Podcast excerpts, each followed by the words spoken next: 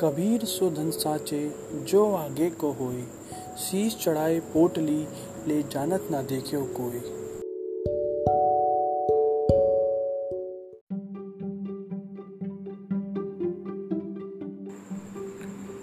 अरे, क्या कुछ अलग होगा?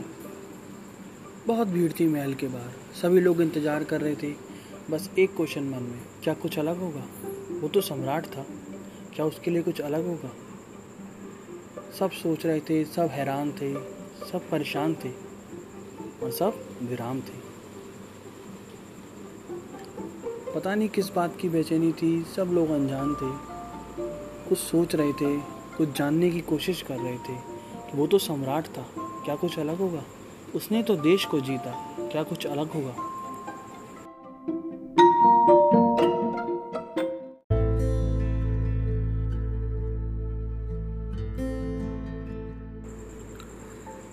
जैसे ही महल खुलता है, लोग बाहर आते हैं।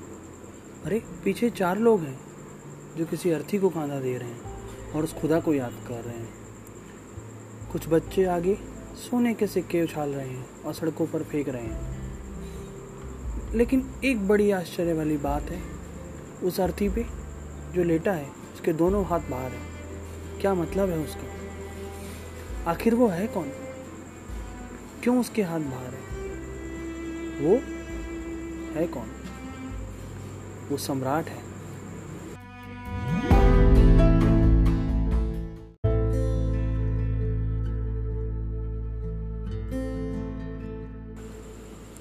वो सम्राट है, जिसने पूरे देश को जीता है।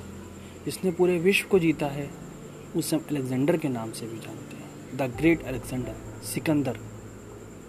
आज उसके दोनों हाथ बाहर हैं, अपनी अर्थी से बाहर है। वो सिर्फ़ एक ही बात बता रहा है। वो चिल्ला चिल्ला के बता रहा है। मैंने इस पूरे देश को जीता, पर अपने अंतिम समय में कुछ नहीं ले जा सका। मैंने ना जाने कितनी संपत्तियाँ जीती, मैंने कितने राजाओं को जीता, मैंने कितने देश जीते, मैंने कितने महल लूटे। ना जाने मैंने क्या क्या जीता, पर इस अंतिम समय में मैं अपने साथ नहीं ले जा पा रहा। मैं कुछ नहीं ले जा पा रहा, मैं वो चांदी के सिक्के नहीं ले जा पा रहा, मैं वो महल नहीं ले जा पा रहा, मैं वो दौलत नहीं ले जा पा रहा। मैं कुछ नहीं ले जा पा रहा।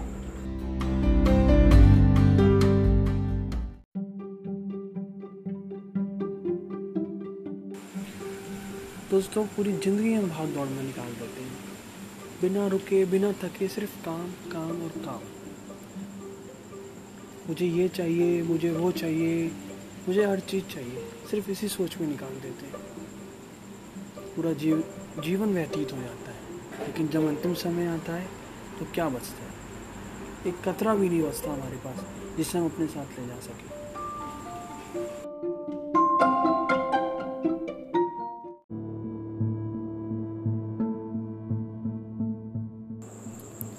इस पर संत कबीर दास ने बहुत सुंदर कहा है। कबीर सुधन साजे, जो आगे को होए, शीश चढ़ाए पोटली, ले जानत ना देखियो कोई। सभी कबीर कहते हैं उस धन को इकट्ठा करो जो भविष्य में काम आए। सर पर धन की गटरी बांधकर ले जाते कभी किसी को नहीं देखा गया। अगर धन को ले जाते हुए नहीं देखा गया, संपत्ति को ले जाते हुए नहीं देखा गया तो देखा किसे गया? इसको जानने के लिए आप सभी मेरा अगला एपिसोड देखें। आपका अपना दिव्यांश। Thank you